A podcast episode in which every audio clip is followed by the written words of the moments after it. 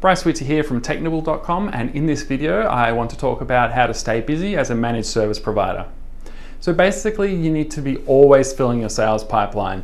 Uh, the managed service sales cycle is quite long and um, it's easy to back off on your marketing when you are busy, but that can result in your pipeline running dry in like just a few months.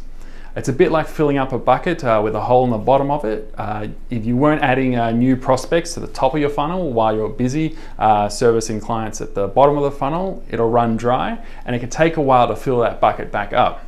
Uh, prospecting is a cost uh, you should incur on a regular basis. Whether you do it or pay someone else to do it, you should always make the time or at least spend the money each month.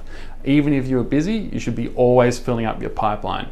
If you need some help prospecting, head on over to technibble.com and join our membership. Uh, that's it for this video and thank you for watching.